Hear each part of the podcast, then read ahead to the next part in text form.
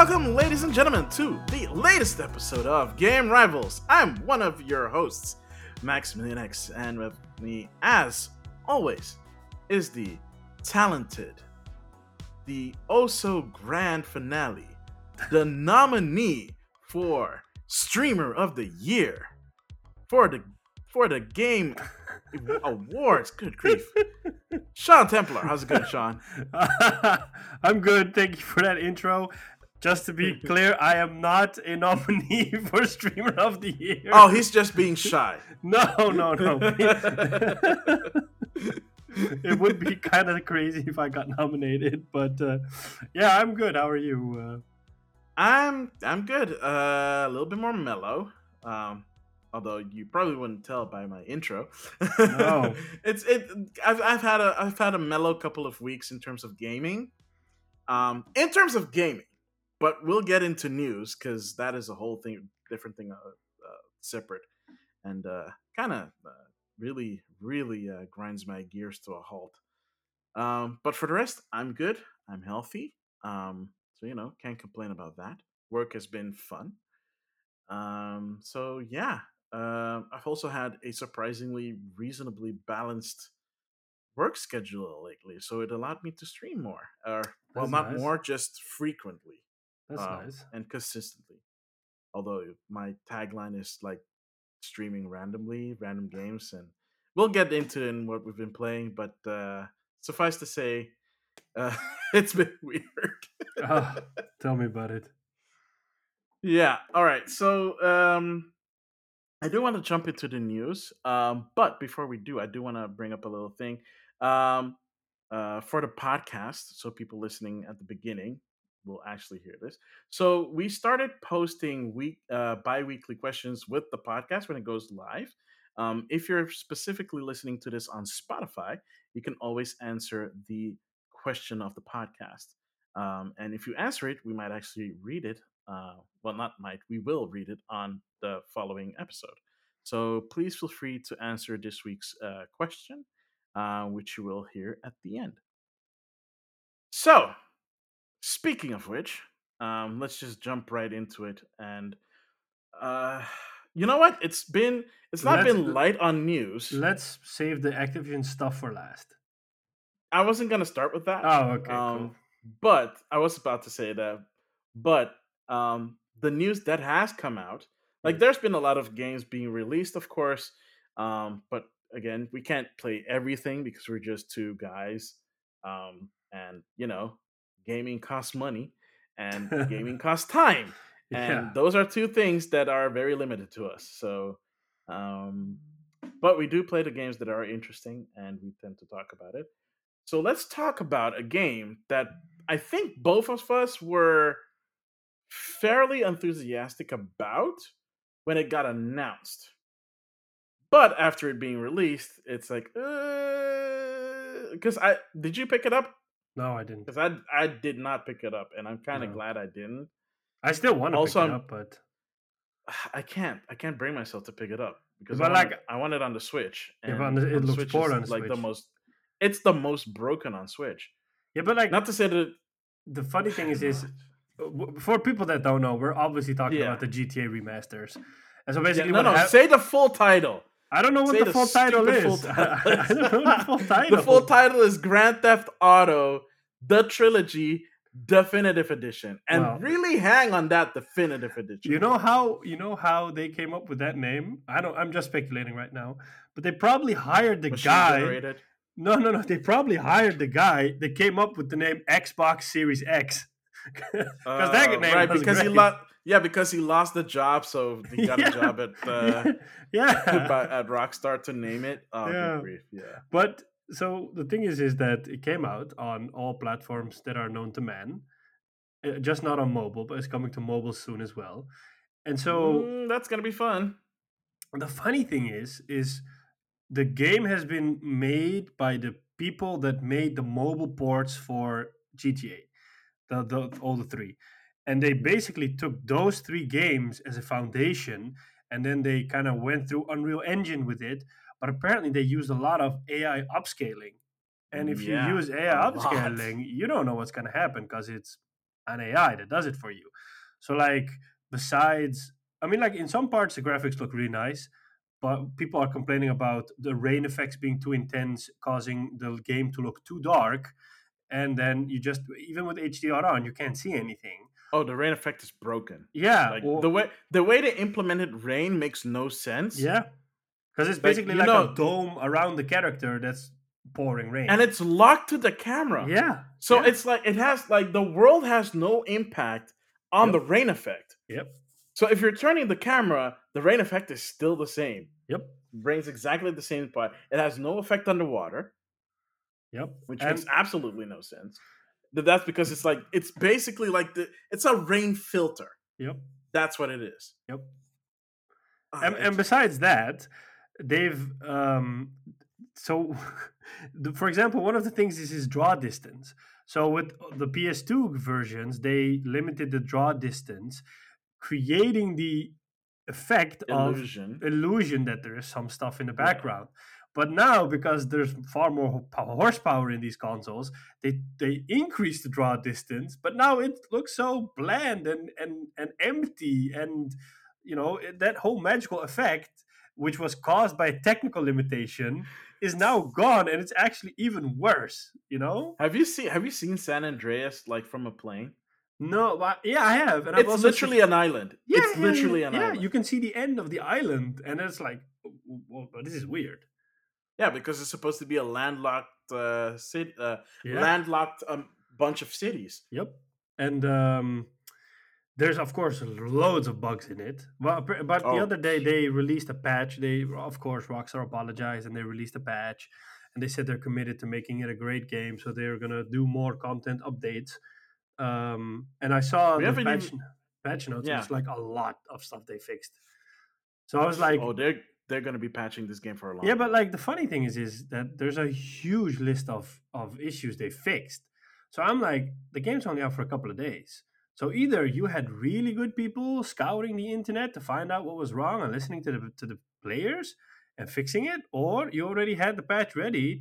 Because I mentioned this like way before, that Rockstar, there was this rumor that Rockstar played this game where they willingly release something broken, and then they say, hey, we're going to fix it, and then they release a patch and it fixes it all. And then the fans are like, oh, but Rockstar listens to us. And purely to get that they listen to us within the fans, they do it. And I mean, it sounds plausible at this point. I mean, the developers have done crazier shit, you know? So... I don't know if that's true in this case. Okay, I'm not sure if that's true. It sounds plausible. This particular case, it does sound plausible. Yeah. The thing that I wanna bring up here is that this release wasn't just like really, really flipping bad. Yeah. The fact that the launcher was down for almost, I wanna say, 2 days. Like for PC, like you. If you bought it on PC, you can play it on PC. And I think they only finally now released the PC version. Well, they re-edited the PC versions last week, but they've also... Yeah, because they had to remove a bunch of stuff from the PC version, including files that allowed you access to like the hot copy mod and like soundtrack stuff that they don't have the license to anymore. That was still in there for some reason, and a bunch of other stuff. They also added the older versions, like the original versions of the game, but only through the Rockstar launcher. So you can, because they removed it from all storefronts. But now if you want to play OG San Andreas, you can do it through the Rockstar launcher. You need to buy it. Yeah, and the ones that bought the PC version get it for free. Oh, that's nice. Yeah, and like... Well, they kind of have to, since they basically made it unplayable for PC for a really long time. Yeah. Like 2 days is a long time in PC time. I remember in the days that San Andreas came out on PC, I actually used to mod that game a lot, and I would get like these real brand cars in it, or you would have these. I had this mod that would turn Grove Street into like a military base, and then the whole gang would be like a military faction. It would be so crazy. You could do like loads of stuff on the PC. That was really fun. Yeah, unfortunately, they're banning that kind of stuff. They're sending cease and desist. Which, oh my goodness, that even that makes less sense, Because the only reason why they're doing it is because modders do a way better job at upscaling the game than like developers that they've given like I honestly legit feel like they gave him 6 months to port it. It really feels like that. It's like, why they use all that like machine upscaling. Yeah, because otherwise, why would you do that? I mean, sure, like for certain textures and stuff. Yeah. Fine, perfectly fine, but you have to fix what the machine learning can't.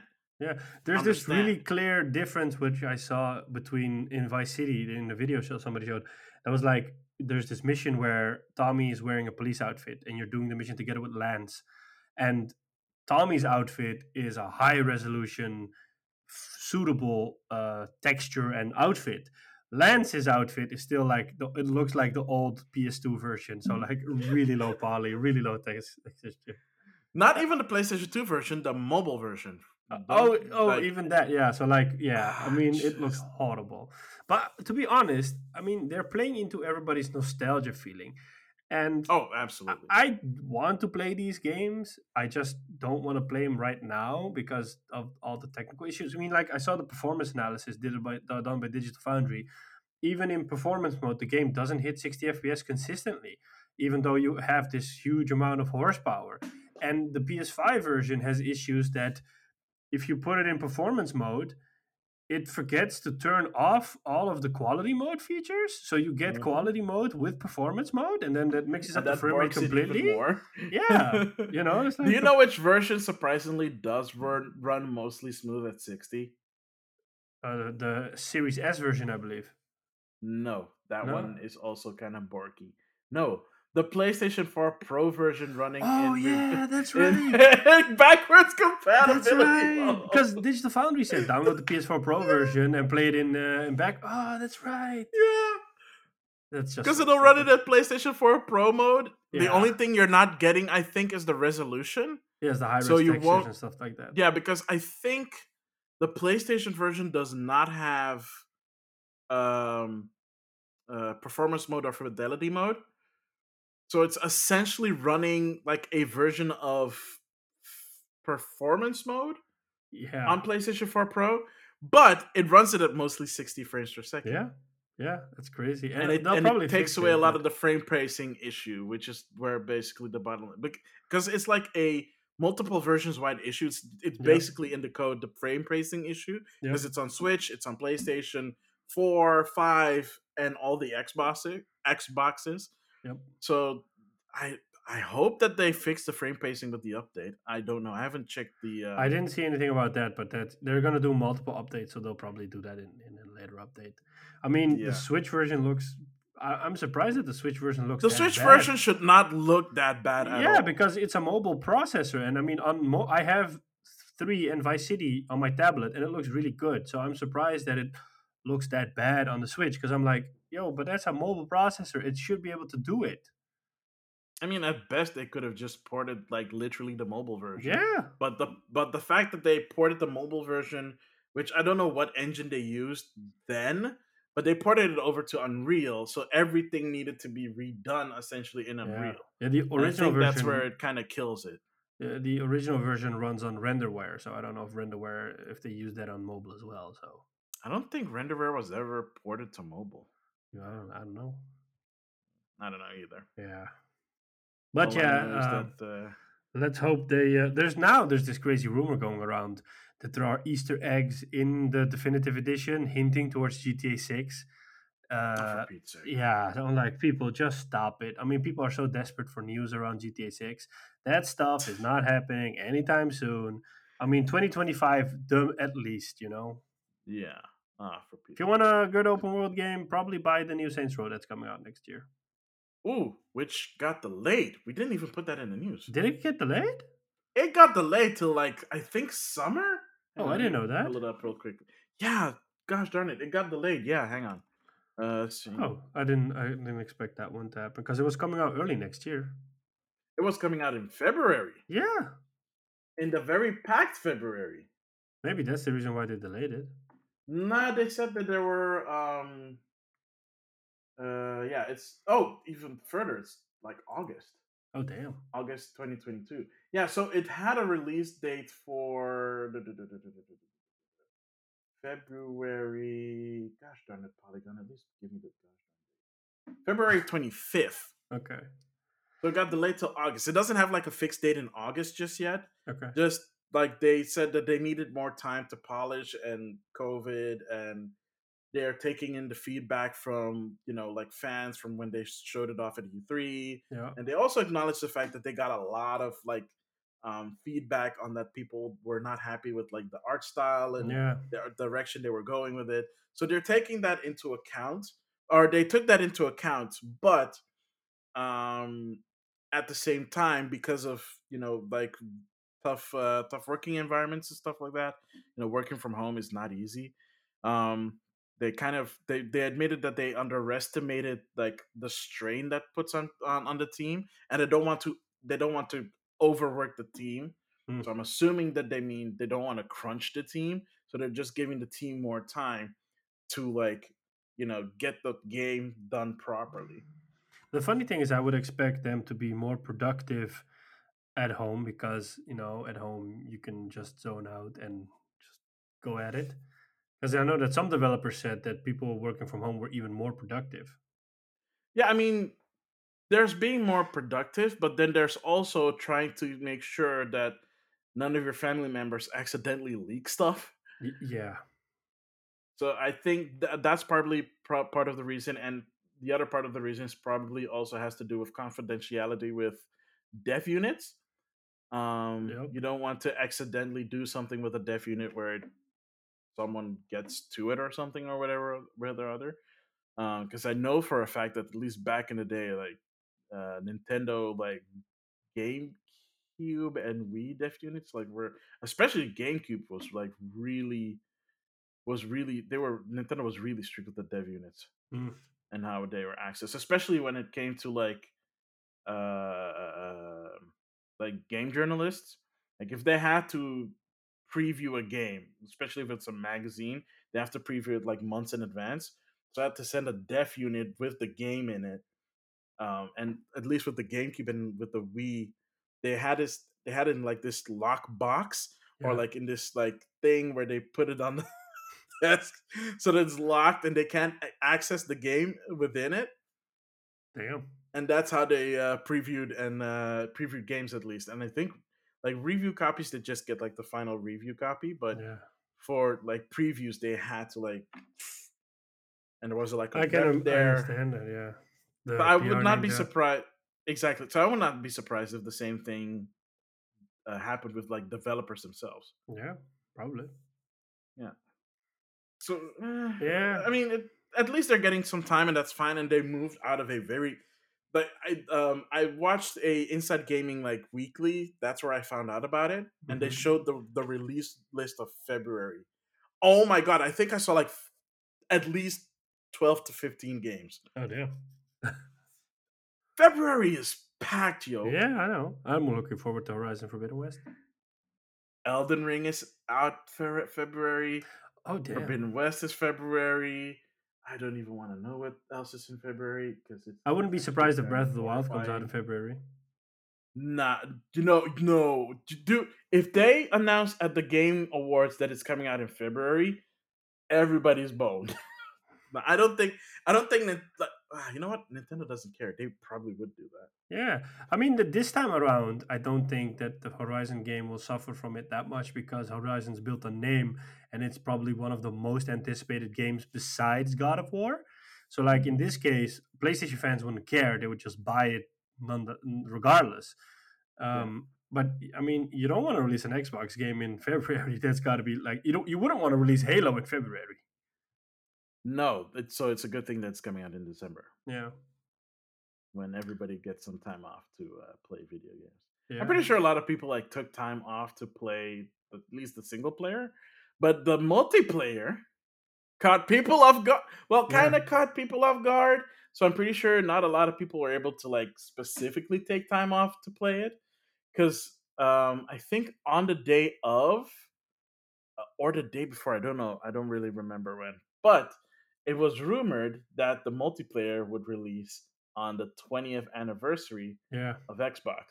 And lo and behold, during the 20th anniversary celebration video that premiered on YouTube and whatever, they announced that the multiplayer was going live at that point right away. So it's still technically the beta, and it fully releases on the same day as the single player game, which is I think December 6th. I think 8th, something like that. Or 8th? Yeah, December 8th. That's when it goes out of beta, but season 1 of the Halo Infinite multiplayer started on that day. Yep. I haven't played it yet, but I've heard great stories about it. There have been some balancing issues apparently in terms of leveling the what do you call that again with the battle pass? Games? The battle pass. And I think they fixed tweaking it. Yeah. Yeah. It was too grindy. It was way too grindy apparently. Oops.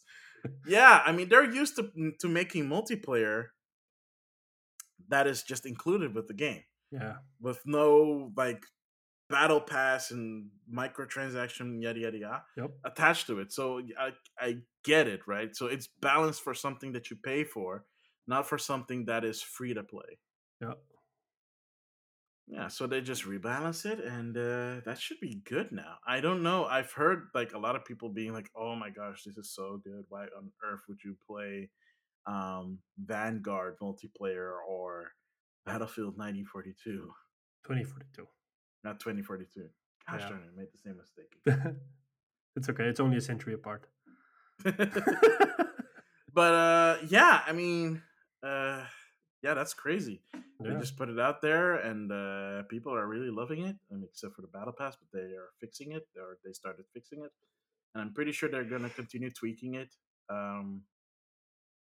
For the coming weeks until December 8th. This beyond. Stuff is always fluid, Yeah. Way to go, 343 Studios, though. Nothing but respect. Yeah. It's good. I mean, I'm not a big Halo player. The only thing I'm kind of bummed is that it's not available on Xbox Cloud Gaming. Oh. Because then I would have been able to try it out.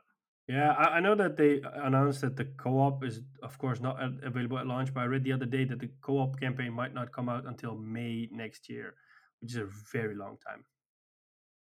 Wow. Yeah. Because from what because previews for the single player have gone out. Yep. And from what I've heard from those is that the way the world is structured kind of requires the co-op. Yeah, you can do it single player, but you can tell that you'd probably have a way better time if you're playing it in co-op. Yeah, I heard that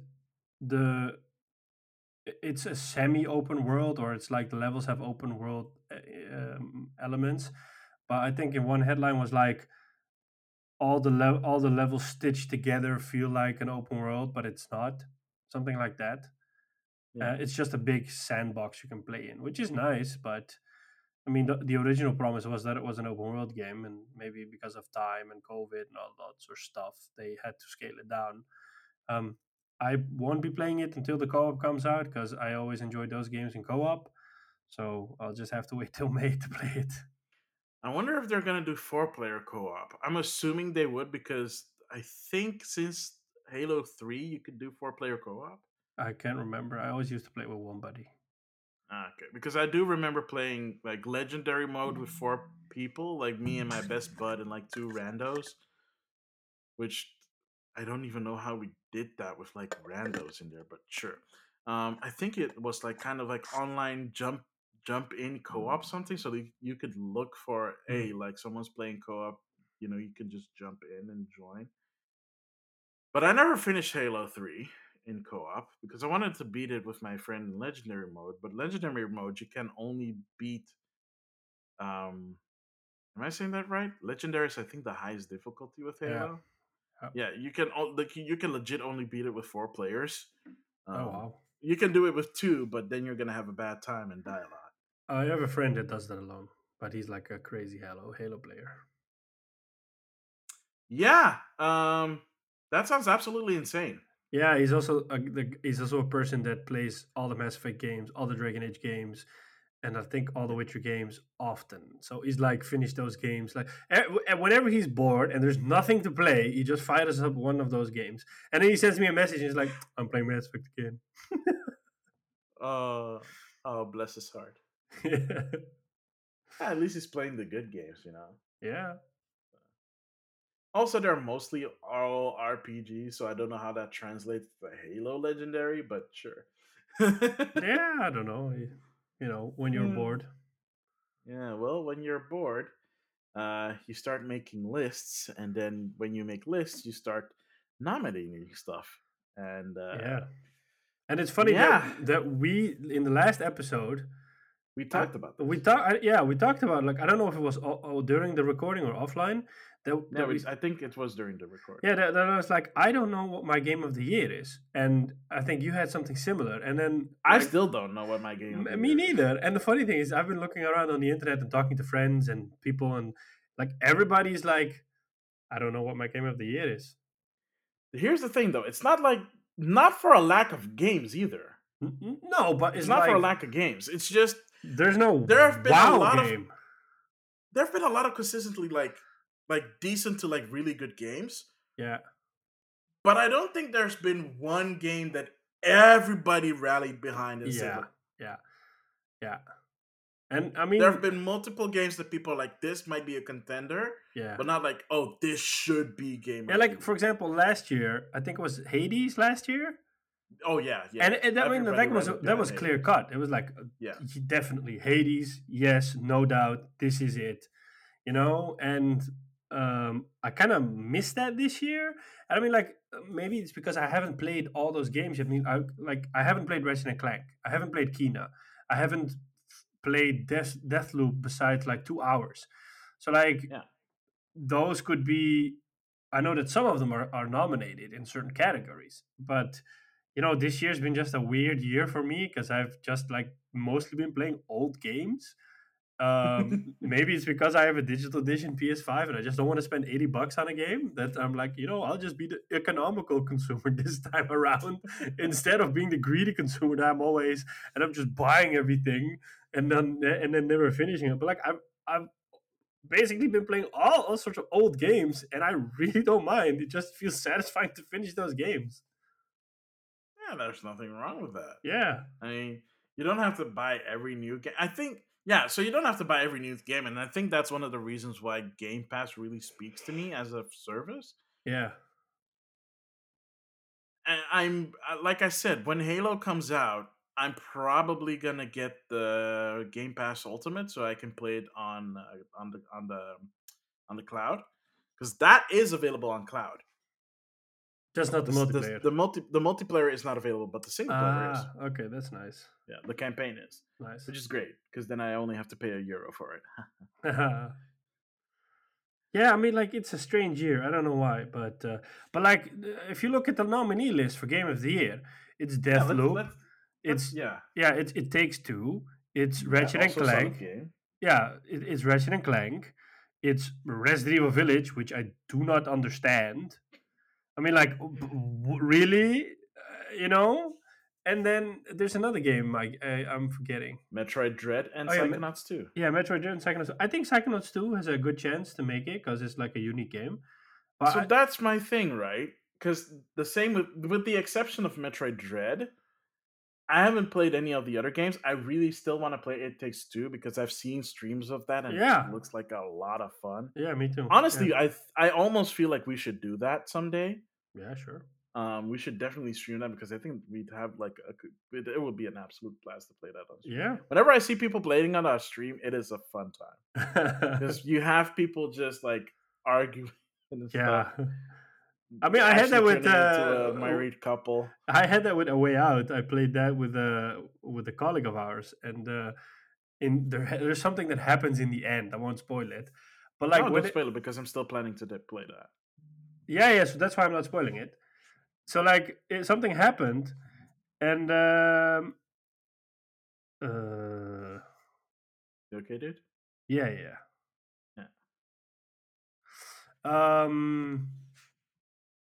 So like, there's something happens at the end, and then when that happened, I was like, shocked that it happened, and I just kept saying that to the colleague like multiple times, like I can't imagine you did that.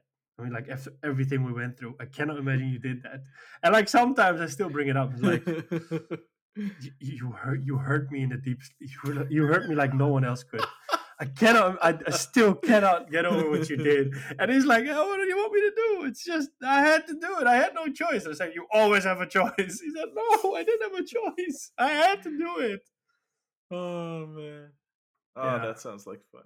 Yeah, like our mutual friend, Robin, RB Gaming, really wants to play the game with me. So I just need to figure out some time so that we can actually play it, because he wants to do it on stream. Oh, nice. But yeah, like if I look at this, like game of the year, if we go back to the game of the year list, these are solid games. Yeah. I don't think anybody would doubt that these don't deserve the nominations. Although apparently there are a bunch of people that are poo-pooing that Metroid Dread got nominated, which feels more like people that didn't play Metroid Dread are like poo-pooing it. Because if you've played Metroid Dread, it is a solid game. Yeah. There are some like level design choices that I don't really agree with. Mm-hmm. But as a whole package, yeah, it's a very solid game. Okay. Like from start to finish. It has like really cool boss fights, challenging ones, but you can always overcome them. Like it's all about learning the tools that you get along the way and mastering them. And that's something that you don't see that often anymore, especially when it comes to like 2D games. And this is a 2.5D game, but it's still like it's Metroid. It's like it's from the same ilk as Metroid Fusion, Super Metroid, OG Metroid, and Metroid 2. It's that game philosophy, but brought to the modern era. Okay. So, like, it is very solid. I don't know. I will have to check it out later as to why people are, like, poo-pooing over the fact that it's Game of the Year. But honestly, I don't see anything wrong with it being nominated for Game of the Year. Yeah. Personally. I'm not surprised it got nominated. Out of playing it myself. Yeah. If I didn't play it, I'd be like, oh, maybe they have a point, but I played it. So. I'm not surprised it's nominated, so I'm just surprised Resident Evil is nominated. Yeah, okay. Seriously, like why is it weird for you that it got nominated? So like it's a game that came out at the beginning of the year. And yeah, it's a good game, but it's not Game of the Year material. I mean, everybody was like, oh, Lady Dimitrescu or whatever it's called. Oh, step on me, mommy. And like that's fun and all. But I mean, like, personally for me, and maybe that's like I'm old school maybe, but like I expect if a game gets nominated for Game of the Year, that game has some sort of impact it makes, or it rallies people, or it creates promoters out of people. Like people are like, yo, man, did you play that game? And like, no, I didn't. Oh, you need to play that game right now. And then you're like, okay, man, I'll play it. And then the person plays it and then texts you back and says, oh, shit, man, I should have played this before. You know, it's kind of like that effect. I mean, like, I can imagine with Deathloop, because Deathloop came out of nowhere. You know, it surprised everybody. And I can't imagine that with something like Ratchet & Clank, because it's just a beautiful game that uses the DualSense and it shows off the power of the PS5. Like, everybody's like, this is a Pixar animation movie. You need to play this. Or with It Takes Two, it has that unique co-op experience. Like, because those types of games are basically not made. I mean, like, I heard a colleague and he said, like, I'm playing this game with my wife and we're just having a blast playing this, you know? And I'm like, that's cool. But Resident Evil, vampires, mommy step on me? No, that doesn't rally people. That's like, that only rallies pervs. Oh, come on. No. All right, man. But here's the thing with Resident Evil Village. And that is, like, it's still being played. Like, it's very popular on streams. Like, if you want to, like, garner, like, a huge following, yeah, I'm pretty sure that if you stream Resident Evil Village, your, like, viewership would increase. I wouldn't say that. Especially you, because you're a scaredy cat. And you'd probably be like, oh, no! I had a few moments with Days Gone. I know. Yeah. The horde gonna get you. Oh, that was horrible. That was horrible. I'm so happy that's behind me. Yeah. But I mean, I can see why it got nominated. Yeah, the fact that it was still being talked about to this point is the reason why it got nominated. Probably. Plus, the whole Lady Dimitrescu thing is literally just like the first couple of chapters. I have no idea. And then once that's gone, it's like the other bosses in the game. So like Lady Dimitrescu doesn't really take up like a huge. Oh, I thought she's like there till the end. Nope. You take her out. Spoiler. Not super early, but early enough. Oh, okay. That's a shame. Yeah. Yeah. I don't know if you think it's a shame the way you talk about it. Yeah. No, but like I've heard everybody like, oh, and I'm like, oh, okay, she must have been there the whole game, you know? Yeah.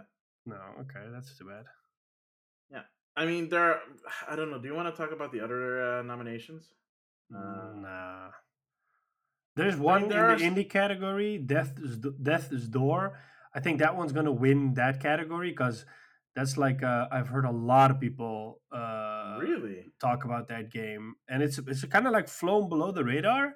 But I've seen streamers being like really enthusiastic about it. And like, let's be honest, if you're a big time streamer, normally you get paid to talk about games because you get a code and then you just fake it till you make it, unless the game is really good and then you play it, you know. But like. Otherwise, it's like just paying the bills. Oh, I need to talk about this game, so let me talk about this game. But I've seen like other streamers genuinely keep on playing that game and say, whoa, this game is really good. So yeah. It was also a highly anticipated game for consoles. I think it's out now on PlayStation 4 or 5? I don't know. I know it was a PC release initially. Yeah, it was an initial PC release, and then it recently got released on consoles. Yeah. Yeah, like people are really. I didn't even hear about Death's Door until like the last state of play. It was shown off in the last state of play, which was a horrible state of play. But we shall not speak of that. Oh, I almost forgot. Actually, I did not put it there because I kind of don't care about Riot Games. But Riot actually released a whole bunch of games, or announced a whole bunch of games, and. Shadow dropped a bunch of games from their Riot Forge publishing arm. Yeah, I heard that. Yeah.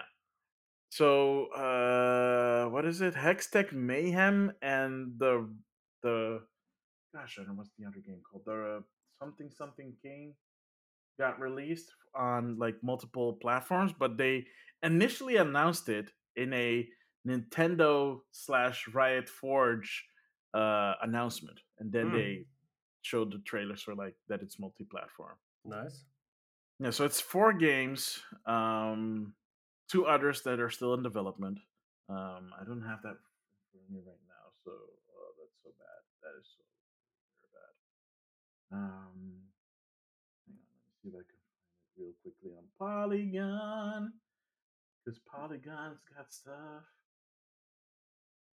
But yeah, I mean, that kind of surprised me. Was that I think they announced it like last week, and it completely flew under my radar because again, I'm not a Riot fan.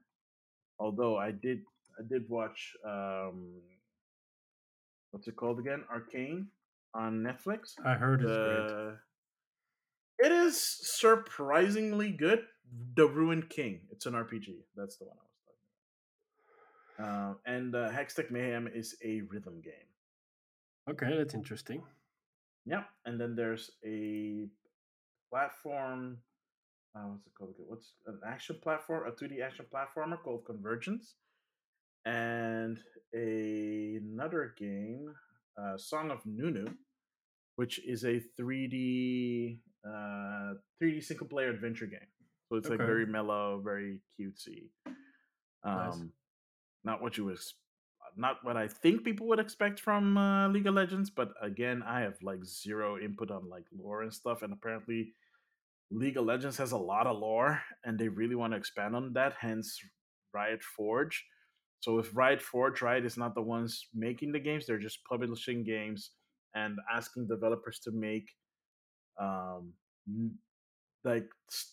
not necessarily narrative-driven games, but games that add to the lore of League of Legends. Mm. Okay. So nice. I think technically most of these games, especially the ones that are story-driven, are canon to the League of Legends lore. How that works, I have no idea. Don't care. Same here. I mean, yeah. Convergence looks like a really cool game because it has like this time rewind kind of feature in it. So that's kind of cool. Mm. Hextech Mayhem looks interesting enough as a rhythm game, although they're calling it like a music game. Sure. Yeah, it looks interesting enough. And they finally showed off more of their 2D fighting game. Oh, nice. That they announced, like, I think 2 years ago at EVO, like, they announced that they were working on a League of Legends fighting game, but it was really super early. And it's still relatively early. That game is not coming out until at least 2023. Oh, damn. But from what they showed off, it looks interesting enough. It's a... what's the word I'm looking for? It's a assist-based 2D fighter. So think Marvel versus Capcom-ish kind of fighting system, or Power Rangers Battle for the Grid. If you've played, or if you've seen or played that, that's kind of what that is. Also, they have people from that games on their team as well. So, it looks interesting, and they really are putting their best foot forward with those games. So let's see how that turns out. Again, I'm not a big Riot fan, but it looks interesting enough. Nodding and smiling. And I think that's it for at least news, unless you have anything else that came to you. You don't want to talk about Activision? Oh my gosh, we actually forgot about that one. Cool, I kind of had that stocked and loaded, and then we got into a whole bunch of stuff. And I kind of forgot that we were still going to talk about the most vile man in the game industry at the moment.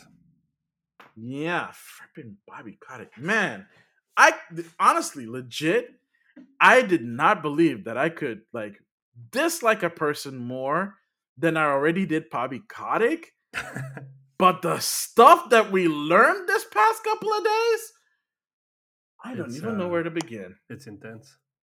I mean, we've talked about like how this is becoming corporate... like our new Stadia that we talked. Oh about no, it's not episodes. Gonna it's not gonna be our new Stadia because we're gonna bring this home. Like right now, I already told you at the beginning before we started recording, I am going to will the crap out of the fact that he gets fired because this dude is so corrupt and evil. Yeah.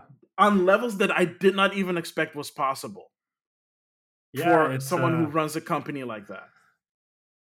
Because I remember back in the day when he still did interviews and he talked about game developers like they're just tools and oh yeah, we're just going to run them rapid and we're going to do crunch and I don't care. Money. And then he basically was told to never speak again in public. Yep. So he basically disappeared from the game journalism altogether. I don't think outside of interviews with CNBC or any kind of business, Bloomberg, maybe Bloomberg, whatever. Yeah, maybe he'll give an interview of how well Call of Duty is doing or whatever. He gives a crap for the money. Yeah, this dude is evil, man. We talked about this before when the allegations first came out that when it comes to leadership and stuff like this pertain being rampant in a company, that if you're not looking at it from the top down, you're not looking at where the corruption is coming from. And in this case, the corruption was legit from the top down. Yeah, because he got involved with cover-ups. Also being accused of other stuff and settling it out of court, people that are harassers, covering for them. It is insane. Apparently one time, I don't good grief, hang on. I want to get this right because it is so ridiculous. While you look that up, Sony's PlayStation CEO, Jim Ryan, and Xbox head Phil Spencer both came out last week. And I know in Jim Ryan's case, he sent an email to everyone at PlayStation saying, "We condemn these kind of actions. We're actually shocked and surprised that there hasn't been done more to remedy this situation. We are shocked that the board is backing Bobby Kotick. We do not condone this type of behavior, and we are seriously reconsidering if we need to continue this partnership or not," because Sony has, of course, a partnership which they get like all DLC for Call of Duty 2 weeks earlier than on Xbox. And he also said, like, "Hey, if there's anything going on like that within our company, I expect you to come up to me and tell me about it so we can deal with it in the proper way instead of putting it away." And Phil Spencer said something similar, you know, and that's a big thing. I mean, the fact that two of your biggest customers basically come out and say, "Hey, what you're doing is not okay. We do not accept this behavior, and we want you to stop. And preferably, we just want you to go." That, I mean, that means something, you know. And I'm just shocked. No, sorry, go ahead. I'm just shocked that the board is still backing Bobby Kotick in this situation. Yeah, and the thing is, like, these two emails that you're talking about, these were not public emails. These were internal communications that got leaked out. Yeah.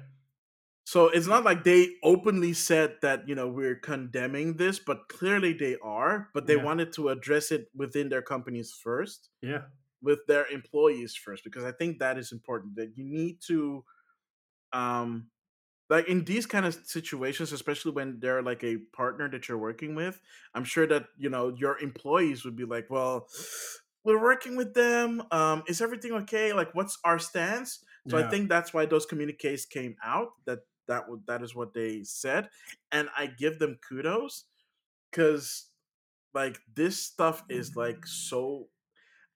The board thing makes even less sense. Okay, so there is a group of board members that are also now requesting Bobby Kotick to be ousted. But that's only 1%. So there are, but it's way too small. Yeah, it's only 1%. That's way too small, which makes. I know that, like, you want your money, but Bobby Kotick is not why you get your money. Nope. If Bobby Kotick is really why you get your money, then.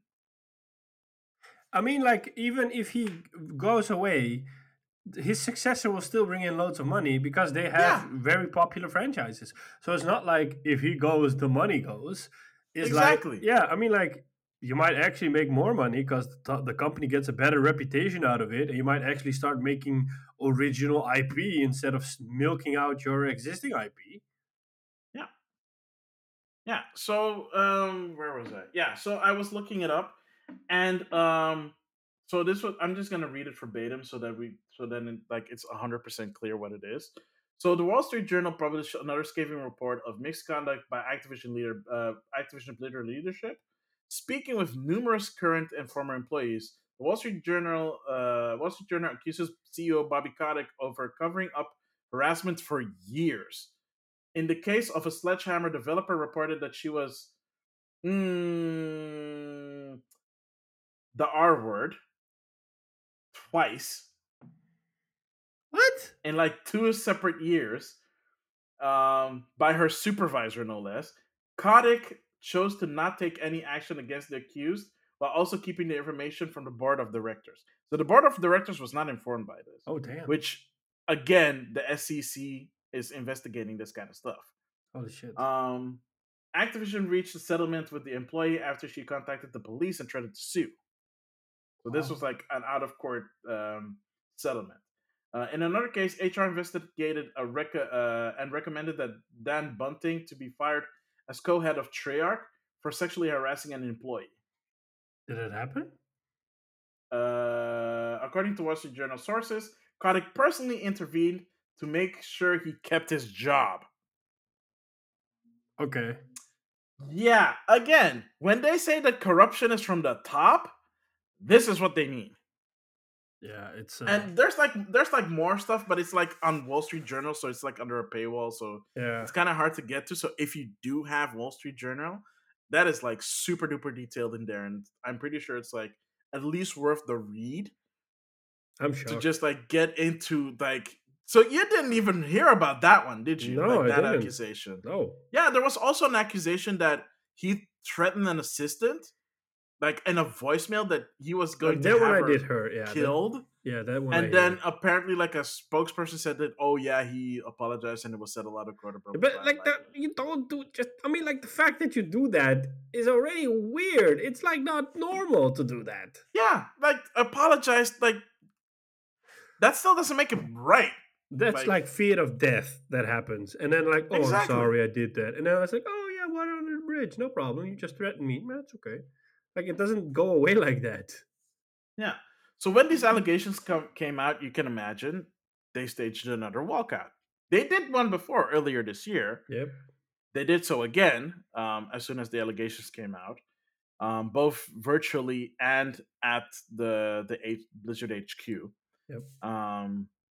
So honestly, and they're just like, dude, yeah, dude gotta go. Like he gotta go. I just, oh my goodness gracious me, I don't know. This guy is. I didn't again. Like I said before, I did not know that there could be someone this evil in the game industry. But Bobby Kotick is truly the final boss of the game industry because. Like a raid in World of Warcraft. Dude, bring on the raid, man. Bring on the raid to take down Bobby Kotick. I am calling to arms right now. If you're, I know we have a small listenership, but I hope that more people do find their way to the articles about Bobby Kotick and just demand this dude get just ousted from the company.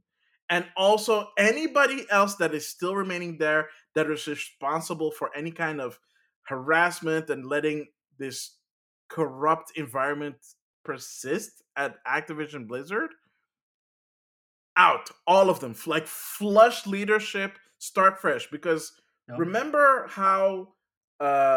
Allen Bracht got fired after the first allegations came out and there were two replacements? One of them was Jennifer O'Neill. Yeah, she left. I think we talked about it the last time. Yeah. But we didn't talk about why because it wasn't made public. Clear. Yeah.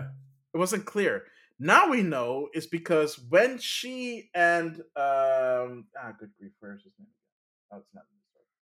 When she and the other guy took over, I forgot his name. I think it was like a former Microsoft dude. When they took over, they figured, okay, you know what? We are going to make sure that the issues are addressed in terms of like harassment and stuff like that. Did not get addressed. It's funny you mentioned that because I heard the other day, or I read in an article that the situation within Ubisoft hasn't improved as well since their stuff happened. That is so. That also like they don't talk about it, and it hasn't come up. It's come up a few times. But that also makes no sense. Yep. I don't know how Ubisoft has been able to sweep it up under the rug. I'm assuming the Activision Blizzard stuff has like kind of usurped it in the news stream. But that is also weird. Like nobody has checked up on Ubisoft and seen like how it goes. And you know, Ubisoft has the Ubisoft Connect, and they try to be like, oh yeah, we are way more better about this and.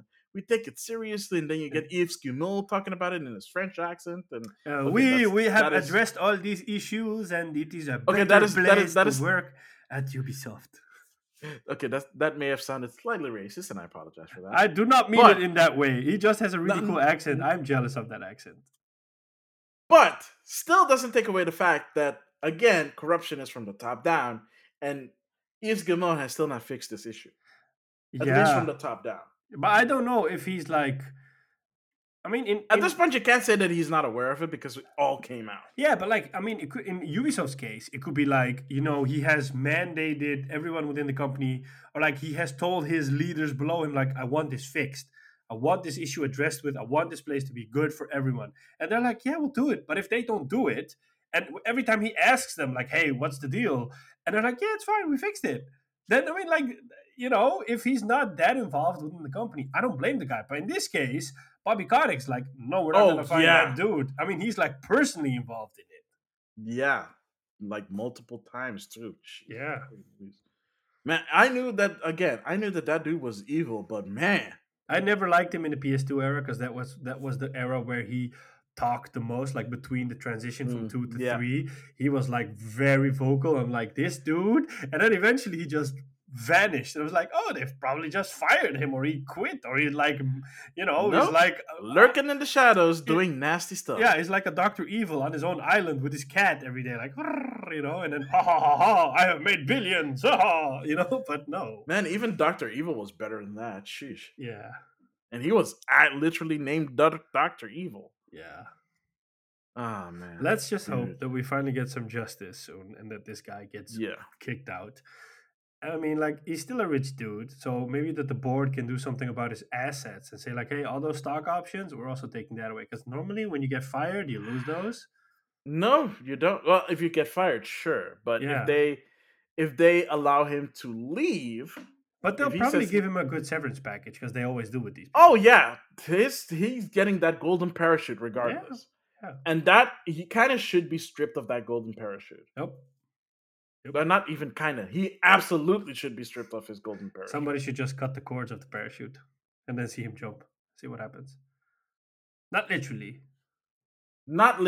Just monetarily. Yeah. I think he'd still be fine because he still has a lot. I was about to say that because like he's been CEO for like a long time. He has probably millions. I think it's been maybe over 20 years now. Probably. Because he's been like the accusation of like the that he's gonna get the assistant killed is from like 16 years ago. Yeah, I know. It's like he's been there for a long time. Yeah. And hopefully when it happens, Activision Blizzard will be better for it. Because right now, tainted, man. That brand is more tainted than Rockstar is right now. And Rockstar is pretty tainted right now. Now Rockstar had these type of issues as well last year or 2 years ago. So, yeah. It's like a trend that like it's okay as a dude to harass a woman because you're like... a game developer. I'm like, this is not a frat community. We are just normal people. We need to treat everybody with respect. No, does mean no. You know, it's like with the Riot stuff that we talked about, I think, last year or the year before? 3 years ago. It's been 3 years now. Oh, wow. Okay. We're going on our fourth year next year, man. Oh, my God. Wow. Has it been that long? But, like, there as well, like, that they had this retreat and then they had this, somebody came up with the phrase, no means yes, and then they kind of use that within the company, and then female workers like said, like, why are we using this? Because this is really offensive and this does not make us feel comfortable. It's like, oh, but it's a joke, you know, you can get behind it. I'm like, no, that stuff is not funny. Nah, that doesn't fly, man. Seriously, no. If you're doing stuff like that, man, either stop it or GDFO, because that is absolutely unacceptable. Yep, exactly. Did we ever figure out if Riot got its act together? I don't know, because it was never talked about. But I think there was a follow-up back in 2019. Yeah, that it kind of was and kind of isn't. They fixed at least the arbitration part of people's contracts, because people couldn't go into arbitration. That was part of the reason why. I think they fixed that so that people could go into arbitration. So I think. Now that people are liable, or more specifically, the company can be liable, I think it's stopped at Riot, or they're way more sneakier now. I know that the situation at Rockstar has improved, so yeah, that's good. That's good, and I hope it continues to like. I hope it's like completely gone now, or at least continues to improve. Either way, man, like this kind of stuff is just unacceptable. Definitely. Yeah. And on that note, we will be right back with what we've been playing. Stick around.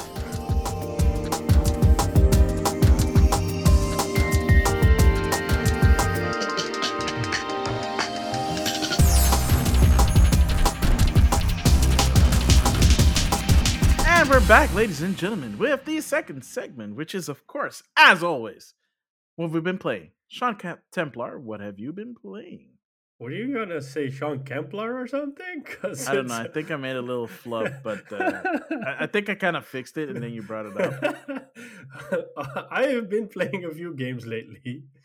So I finished Death Stranding.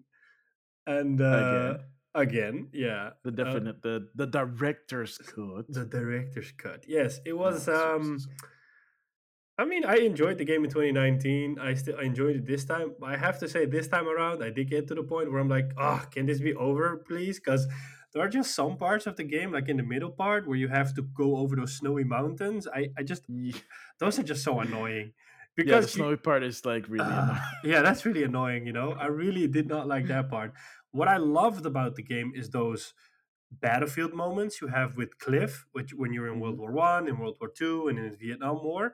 I really feel like they should make a game out of that, you know, like do a prequel with Cliff or something. And then since the game's already be wacky and paranormal, just go all in on that, you know, and just do like a journey of Cliff or something, or with Higgs or something, you know, because I really feel that there's so much more in this universe they can do.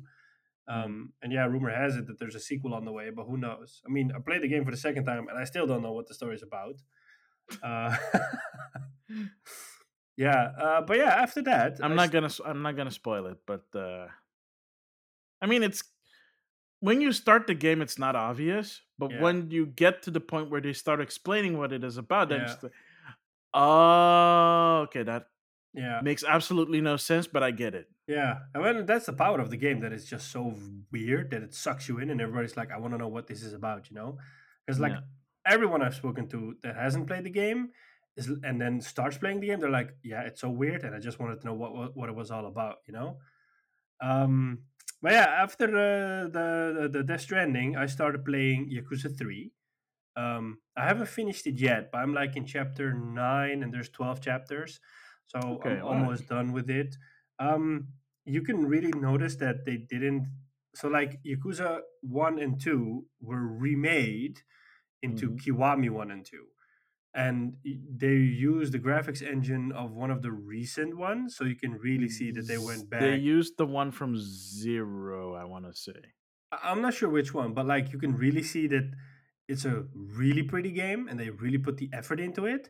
And with 3, and I think with some of the others probably as well, 3 was a PS3 game. You can really see that they remastered it, so like up the resolution, a little bit more textures, blah, blah, blah. It didn't get like the full treatment, so you can really notice that. And it has these random encounters, like in Final Fantasy, you know, where you're just walking around and then you just get a random encounter with an enemy. It has that as well. It had it in the previous 2 as well, but there you could at least see it on the map, and you could just run away from it if you don't want to. But here is like... literally like those Final Fantasy moments that there's like, hey, I want to fight you, ha ha ha, and then you fight him. And I'm like, yeah, but when you're on the way to your mission, I'm like, oh, I don't want to fight you, leave me alone, you know. So that is a little bit of an issue I have with the game. But besides that, I mean, I love the Yakuza games. I mean, it's just crazy characters. Majima is like a completely wacko guy. I love him. I'll probably, after I finish this one, I'll probably go on with 4, and then with 5, and with 6, and you know how it goes. I really want to play Judgment as well, so strangely enough, that one is not on sale in the PlayStation Store right now because of Black Friday, but the sequel, Lost Judgment, is on sale, so I was like, this makes no sense at all. That is weird. Yeah, so that, and then I also bought Far Cry 6 in the Black Friday sale. It's like €45 now. Yeah, it was. It went from 70 to 49. So I was like, "Wow, that's an okay price." And I might pick up some other games. I saw that Ghost of Tsushima Director's Cut was 60 now. I'm like, "Yeah, I can. I'm willing to pay 60 for that now." Oh, for the PlayStation 5 version. Yeah, okay. Because I still want to play the Iki Island expansion, and Ratchet and Clank is also 60. So you know, I might buy that one as well. I'm not sure. And I'm gonna buy The Last of Us 2 digitally because I want to stream that eventually. So, but anyways, I've been playing Far Cry 6. It's been a long time since I played a Far Cry game. So the last one I played was 4, and I really loved 3, and 4 felt like 3, but with a reskin, and that's why I just didn't even finish it. And then I skipped out on 5. I skipped out on like all the ones that came after it, because every time I got excited and I looked at the reviews, I was like, this is just a reskin. And with this, it still has that feeling. But the funny part is you can really notice the influences of other Ubisoft games in it. Like, I've had a few instances in which I was like, yeah, this is not an original mechanic. This is from that Ubisoft game, or this is from that Ubisoft game, or this is from that Ubisoft game.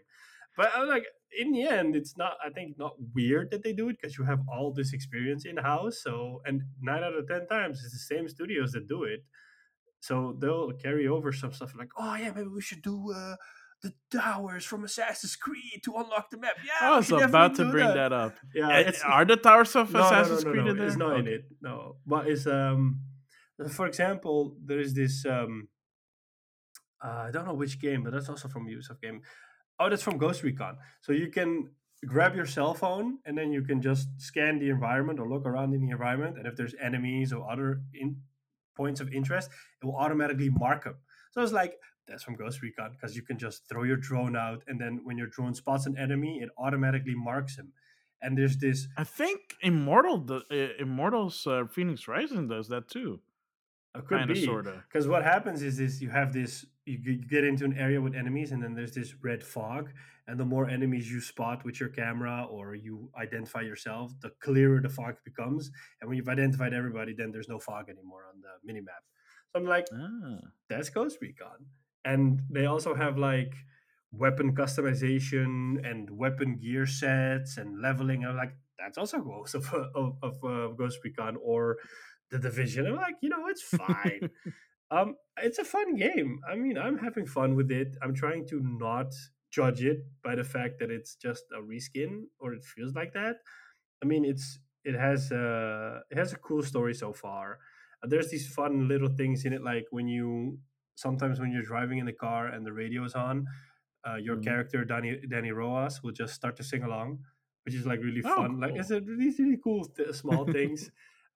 In typical Ubisoft fashion, the game has issues like bugs, but it's less than other games. So it's not game breaking. So it's not Assassin's Creed Valhalla level. But you can see in some cutscenes that the frame rate is off. So it stutters a bit. Or I had a mission where it bugged with one of the characters that I had to follow them. They had to lead me through the mission. And then it bugged, and they were constantly in the same room, just walking in circles. And I'm like, great. And then I tried to kill the character and revive it, but that didn't fix it. And I'm like, you know what? Let me just reload the freaking save. And that worked. Or I had today an instance in which I was burning crop duster planes down. And then I tried to get into one to fly away. And then there was like the wreckage of the previous plane in front of me. So I didn't know if I was going to go through it, or if it was an object it would detect. So it just went against it, and then it sort of got launched into the air, and then I was suddenly in the air flying. I'm like, okay, this is cool. Oh, no. Yeah, or I had one with a pistol that I shot an enemy, and it was like I shot him with a cannon. It just flew away. Man, that sounds like classic Skyrim bugs. I was like, "Oh no! Whoa. I got hit by the giant troll, and I'm flying through the air now." Yeah. It's funny to see it, but it's not game breaking. It's like these small things. I'm like, I'm okay with this. I mean, I really wanted to play Assassin's Creed Valhalla, but I deliberately didn't buy it at launch, but bought it like in December because it was on discount. Yeah, I bought it in January. It was in discount, and I knew like a couple of patches had come out, so I know like it was okay. Funny thing, a friend of mine is playing it, and he sent this video that when he does something specifically, he just gets launched out of the level. So I was like, oh, that's still in the game? Okay, wow, that's almost like a year after launch, and there's still a bug like that in the game. Okay, that's weird. Yeah, so that Far Cry 6, I mean, it's a huge open world. It's really fun. It has co-op. I haven't tried the co-op yet, but I got a couple of friends who have it, so we'll probably co-op it. It's cool to see that you can customize your weapons, you can upgrade your weapons, and like enemies, you have different enemy types that are vulnerable to different types of ammunition, for example. So there are some enemies that have armor, so you need to use weapons that have armor-piercing rounds. You can add different types of ammo to all weapons, but you can only change that at a workbench because otherwise it would probably be overpowering. It has a lot of weapons in it, and there's also like normal levels that the weapons that you can customize, and there is also like unique legendary weapons that already have all sorts of stuff and tricked out, so that's cool. You have these cool companions. One is Guapo, which is a crocodile, and you can order him around. You can pet him. I love Guapo. Yeah, yeah. And the wait, other one... which one? The other one is the dog, right? Yeah, that's Chorizo. I got him now. So he's like, you can hear his wheels squeak when he's running around. So it's really funny. And like, which one is your favorite so far? I only have the two, but Chorizo's got to be my favorite so far because he's like this little dog, and then sometimes you're just marking enemies and you see him walking off on its own and he's just trying to kill an enemy by himself, and then you see the enemy trying to throw Chorizo off, you know, because it's like this little dog biting an enemy. Yeah, and the antagonist is of course Anton Castillo, was played by I forgot his name. Juan Esposito. Yeah, Juan Esposito. I always call him Gus from Los Polos Hermanos from Breaking Bad. So, but he has a really good performance. He's like really, really. I would almost say it's a Voss level, because like Voss from Far Cry 3 is like the best boss or the craziest boss, but he has like this same level. I really like him, and he just appears in random moments, so that makes it really fun. So that's good, and that's basically it. And then I'm also been able to play some Battlefield because I got like the EA access, so I got like 10 hours earlier access to the game. I haven't bought it yet on PlayStation because I was a little bit afraid that the game might be in a rough state, which it is. Just to be clear, it is a rough diamond. If it's polished enough, it will be an amazing game because I have had really fun moments in the game so far. But all right, fair. Last week on Thursday, the day one patch came out, which fixed a lot of stuff. So that's a good thing. And I mean, like, I'm still excited about it. Like the plus system where you can switch weapon customization on the fly. The funny thing is I haven't really found a 2042 map that I have really clicked with, because the maps are really big because it's 128 people. And because of that, you do get more of those instances in which you just walk or run a lot and you just get killed randomly. When you play All Out Warfare, if you play Breakthrough, the level is, of course, chopped into sectors. So the map is a bit more condensed, so it's a little bit more easier. But funnily enough, I've had the most fun with the Portal mode, because the Portal mode is basically... I think most people have. Yeah, so the Portal mode just... gives you Battlefield 3, Bad Company 2, 1942, and 2042, and then you can just use everything. And I played a lot of matches of VIP Fiesta, it's called. So you have, like, both teams have a VIP. You need to kill the VIP 15 times to win. And it's World War II versus Bad Company 2. And you would say that the Bad Company 2 guys have a clear advantage, but they don't. There's like a real good balance in there. So I've killed like a lot of enemies as a World War II soldier.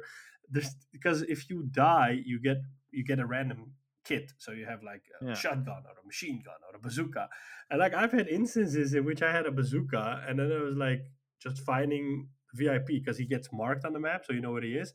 And I would just randomly run around, and I would just see him in the distance. I was like, you know, just try it, and pop, shoot with my bazooka, and then bam, he would die. And then 2 seconds later, there's one spawning next to me. I'm like, he's mine, you know. And then I would just go around with my bazooka, blowing up all these VIPs. Or I would switch to my pistol. I had these genuine Battlefield moments where you're like, switching to your pistol. Bah, bah, bah, bah, bah, bah, bah, bah. Oh crap, I gotta reload. And then you hit the ground, and then you hope they don't kill you. I mean, like I've had a lot of fun in VIP Fiesta. And I just really hope they add more maps, because... Can't you do custom stuff in Portals? You can, but there's like based on the maps they have. So I want maps like in Battlefield 3, you had a couple of maps like Operation Metro or Santa Crossing. Like I like these urban maps, so I really hope they add those maps. But so far, I'm having a lot of fun in Portal. I am going to wait till, because DICE has said that they're going to release 2 big patches in the next month. I'm going to wait for those to come out, and then I'll probably buy it on PS5, because I've been playing it on PS4 on PC now. But with a game like that, I mean, like I'm playing it on 2560p and medium settings. But with that, I want to be able to play it in 4K 60 FPS, and on PS5 it is 4K 60 FPS. You know, you just want to enjoy the beauty of the game, and that's just that's just basically it. So I hope the patches come out fast.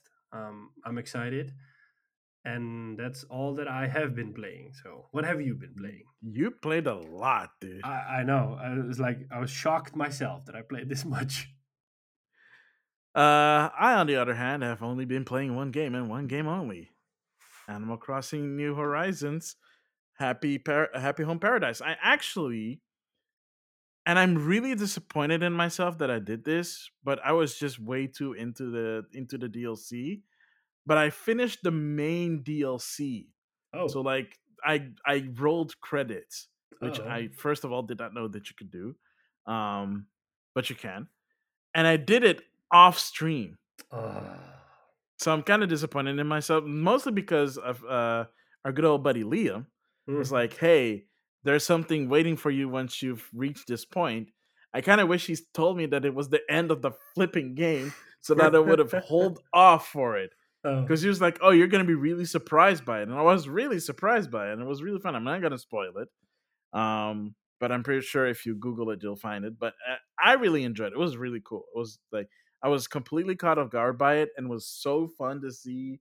I was like, oh, this is a really cool way to essentially end the DLC. But, you know, afterwards, you can still decorate vacation homes.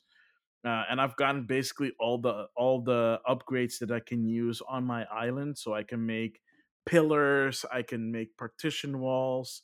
I can make like these islands, like the short ones and the medium height ones that you see in homes sometimes, like they have like these island partitions, and I can now redecorate the houses for my villagers, which is nice. Except I can't increase the size of their homes, which really sucks, because I kind of wanted that to be a thing that I can do, so that I can like pimp out their houses. And now you kind of can't. You can change it, but it's still like this 4x4, I think. No, sorry. Not 4x, I think it's 4x4 sized apartments. And it's really tiny. I mean, you can do a lot of creative stuff with it, but at the same time, it's like, kind of wish I had more space to work in, you know, so that you can really take advantage of the space. Nah, c'est la vie. Take what you get. I saw you visited some people. Yes, I did, during a stream, no less. So I visited Liam's Island, obviously, nice. Which is this beautiful Japanese-inspired island with like a 7-Eleven, and like it is so beautiful. Like, gosh darn it, like respect to Liam. And then there was this other guy who was on the stream, and he was like, "Hey, I want to share mine too. Do you want to visit my island?" I was like, "Okay, sure." Gosh darn it. Kind of forgot his name right now. My apologies. Is it Ling Ling? No, it wasn't Ling Ling. Oh. Ling Ling. I did not visit Ling Ling's island. I did visit Kyoto Lynx's island when she was streaming. Oh, nice. And Ling Ling was there, so we both were on her island, and she visited my island, and I gave her and Ling Ling a bunch of money, and they were super surprised by it. I was like, "Oh, I can't take this money." I'm like, "Take it! I literally have millions of bells. Just take it." Oh wow! Look at whenever you being a high roller. Just give whenever someone visits my, I was kind of worried that I would run out of money with the updates, and then I didn't. So I still had a bunch of money, and I made even more money afterwards on the stock exchange. So it's like I have all this money. I don't really do a lot with it, because now I'm just focused on getting gyroids, which are these cool little figures that make a musical instrument noise. And there's like a bunch of different ones. And the cool thing about them is if you put them in a room, they will harmonize with one another and make music. Oh, that's nice. If you have music playing in the room, they will harmonize with the music playing in the room. And some of the, like, I posted one on my Instagram, which if you're not following me, at @Maximilian_X. Shameless plug. I posted a video of my apartment, and like I have a bunch of gyroids on the wall, and they're just jamming with KK House, which is one of the songs. Mm. And it just sounds so cool because the song itself is pretty cool, but the harmonizing with the gyroids is just, it brings it to the next level. Okay, wow. So I've just been collecting gyroids every single day. I go to the mysterious island. You can get one gyroid fragment. I take it home with me. I bury it in the ground. I give it water. And then a gyroid comes out of it the next day. If it rains on your island, you can actually find gyroids on your island, which is nice. Oh, that's nice. Which is in context of like previous games, if it rained, you could find more gyroids. But if it didn't rain, you'd find just one gyroid. But now the way they did it in New Horizons is that you'll, when it rains, you will find a gyroid fragment, which you have to rebury and, you know, rewater. Unless it's raining, then you don't have to. It does it automatically, obviously. And you'll find a whole gyroid that's just ready out of the ground that you can put in your. Oh, nice. So that's really nice. I've done some redecorating in my house and some redecorating on my island. I have a bunch of farms now where I grow wheat, sugarcane, tomatoes, carrots, and what's the other one? Potatoes. And you can make recipes, and you can not make recipes, obviously. You make food items out of them, and you can collect recipes to like create food items. And sometimes if you get a certain item, like for example, if you catch a certain fish, and you can turn it into a dish, like your villager will be like, "Hey, I think I can make the insert, you know, food item here." And it's like, "You learned how to make this food." I was like, "Oh, cool." Nice.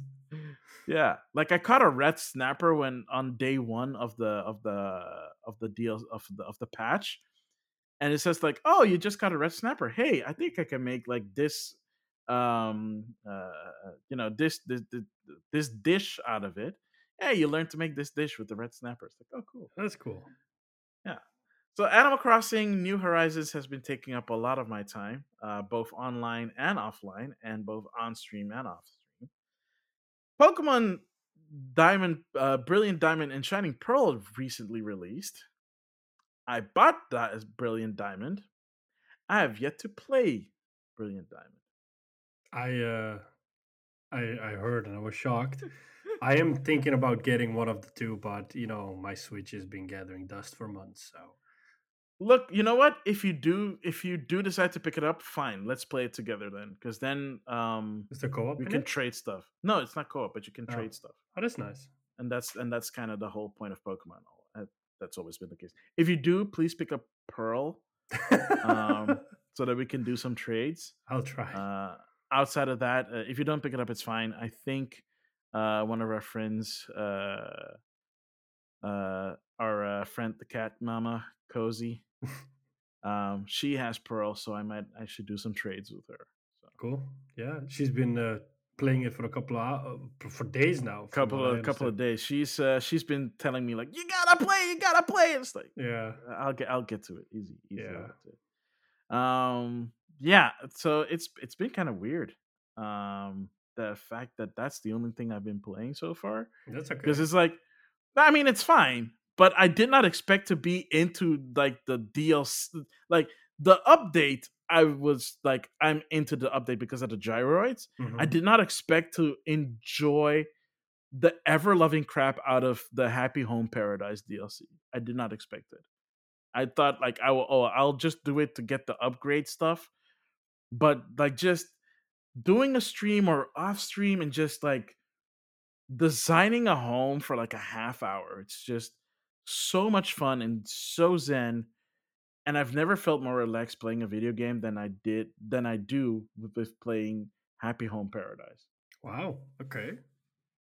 Well, yeah, and you know, considering the fact that Advance Wars 1+2 Reboot Camp got delayed till spring next year, I don't have anything to end the year on. I might pick up Shin Megami Tensei 5. But I want to finish Persona 5 first, which I also still need to get back to. So I think I'm going to do that in between like Animal Crossing. So I'm going to get back to Persona 5 Royal, finish that. Once that's finished, I'll pick up Shin Megami Tensei 5 and do that, because that game is like ballers. It's a very pretty game for the Switch, and it's a very good JRPG. Nice. So I think that is it. That's it? At least that's it. That's all that I've been playing. So, awesome. Sean Templar, will you do the honors? I will try. Thank you, everybody, for tuning in to another episode of Game Rivals, as always. We really appreciate your support. Please consider subscribing, rating, reviewing our podcast on all available platforms. We're on Apple Podcasts, Spotify, Stitcher, Overcast, Google Play, Podcast, you name it, we're probably there. Don't forget to, if you're a Spotify listener, to participate in the question that Maximilian always posts there. If you do, we'll feature you on the podcast. You can find us on YouTube as well. We'll put the link in the description, because we're not the only Game Rivals out there on YouTube, unfortunately. But the episode always goes live the same time the audio version goes live. So if you want to look at our pretty faces, then this is your chance. So unless you already are, so hi. Yeah. We can reach us through email, gamerivalsfeedback@gmail.com. We're on Twitter. Game_Rivals_ Again, another Game Rivals has taken the @GameRivals handle, so that's why we have that. You can find Maximilian on Twitter as well, @Maximilian. You can find us on Instagram, @GameRivals and @Maximilian_X. We both stream on Twitch, twitch.tv/Maximilian_X. Mm-hmm. Yes. So what are you going to stream next? My next stream is probably going to be more Animal Crossing, because that is just the Zen thing right now. But if I am pushed to it, or if people convince me, I might do Pokemon. But what I might actually stream is Burnout Paradise, because I got that on the cyber deals for Black Friday on Switch. That's nice. Burnout Paradise is really cool. Oh my god, I miss Burnout Paradise. As soon as the Guns N' Roses song kicked in, I was like, I was banging my head. I was like, yes, let's go. I love that. Oh man, and it's the ultimate version that got released a couple of years ago that got remastered. Oh, nice. So it has everything on all the DLC stuff is unlocked, like the big surf island. You can go there immediately. The first thing I did was, after I did some missions, is go to the garage and get the Back to the Future inspired car. Oh, nice. So it has the floating mode. It's a stunt car, and I love stunt cars because you can do a lot of cool stunts with them. I was never because she had different classes. She had like the I actually did play that. Yeah, forgot to mention that. I did. So yeah, I might stream that and just have a cool chill Burnout Paradise stream, but I'm definitely going to be streaming more Animal Crossing. Nice. What will you be streaming when you come back? I'm thinking about doing a stream again this week, because I just couldn't because of Formula One, and I wasn't feeling well and all sorts of stuff. So I am thinking about maybe doing Uncharted 2, because I don't want to do another open world game because it's just so intense sometimes. Mm-hmm. I have a few on my list that I want to stream, but for now I want to be more like a single player narrative game. So I might do Uncharted 2. If someone else has some recommendations, I'm happy to hear it. I'm just looking for something smaller. Maybe I heard that Batman, the Telltale games, are really cool and also a bit easy to get through, so I might do those. I haven't decided yet, but if I can't find anything, I'll probably do Uncharted 2 because I just love those games. Sweet. And that's basically it. On that note... Oh, there's one more thing. The question... Oh yeah, the episode. The question of the episode. The question of these in the episode. I thought about it, and I think this was one that I think everybody. If you could fire Bobby Kotick, would you do it? Is that the question? I don't even think that's a question. I think everybody would just say yes. But my question would be, do you think, outside of Bobby Kotick needing to be ousted, do you think Activision can recover from this? Okay, that's a good question. Because I think at this point, it's almost an inevitability. I think they can. Like they have to, their hand will be forced to do so, regardless of the support that he's getting from investors. Yeah. The question is, can Activision itself change after that? But here's my prediction.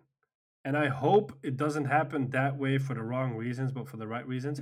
But I feel that they're going to kick him out, Bobby Kotick, and then they're going to install or appoint a new female CEO. And then she's going to have to reform the company. But I hope that they pick a female CEO, not because she's a female and they just want to say, put her on a poster and say, like, we had a bad dude and he did a lot of bad shit and he condoned a lot of bad shit. Now we have a woman because look how good and inclusive and diverse we are. Because, I mean, like, they need to pick a woman because they believe in her and they want her to change the company, not for some public PR stunt. Because, you know, that when the companies do that, I would just get mad because I'm like, it's not fair for the woman. It's not fair for other people. You're just trying to fix your image. You're not genuinely believing in this cause. But I hope they do. And then I just, you know, I think, I mean, Call of Duty is a huge franchise and people will keep on buying that and playing that, especially if the rumors are true and we're getting Modern Warfare 2 next year. I mean, a lot of people are going to put their money in that basket. So, you know, I think they can recover, but they need to do fundamental change. And they probably will after this. Yeah, at least I'm really hoping for it. Again, willing it into existence right here. All right, and on that note. Yeah, on that note, I have been and always will be Sean Templar. And I've always... good grief, what is wrong with me today? I do this every other week. Why am I messing this up? I don't know. I have been and always will be MaximilianX. And we will catch you on the next one. Later.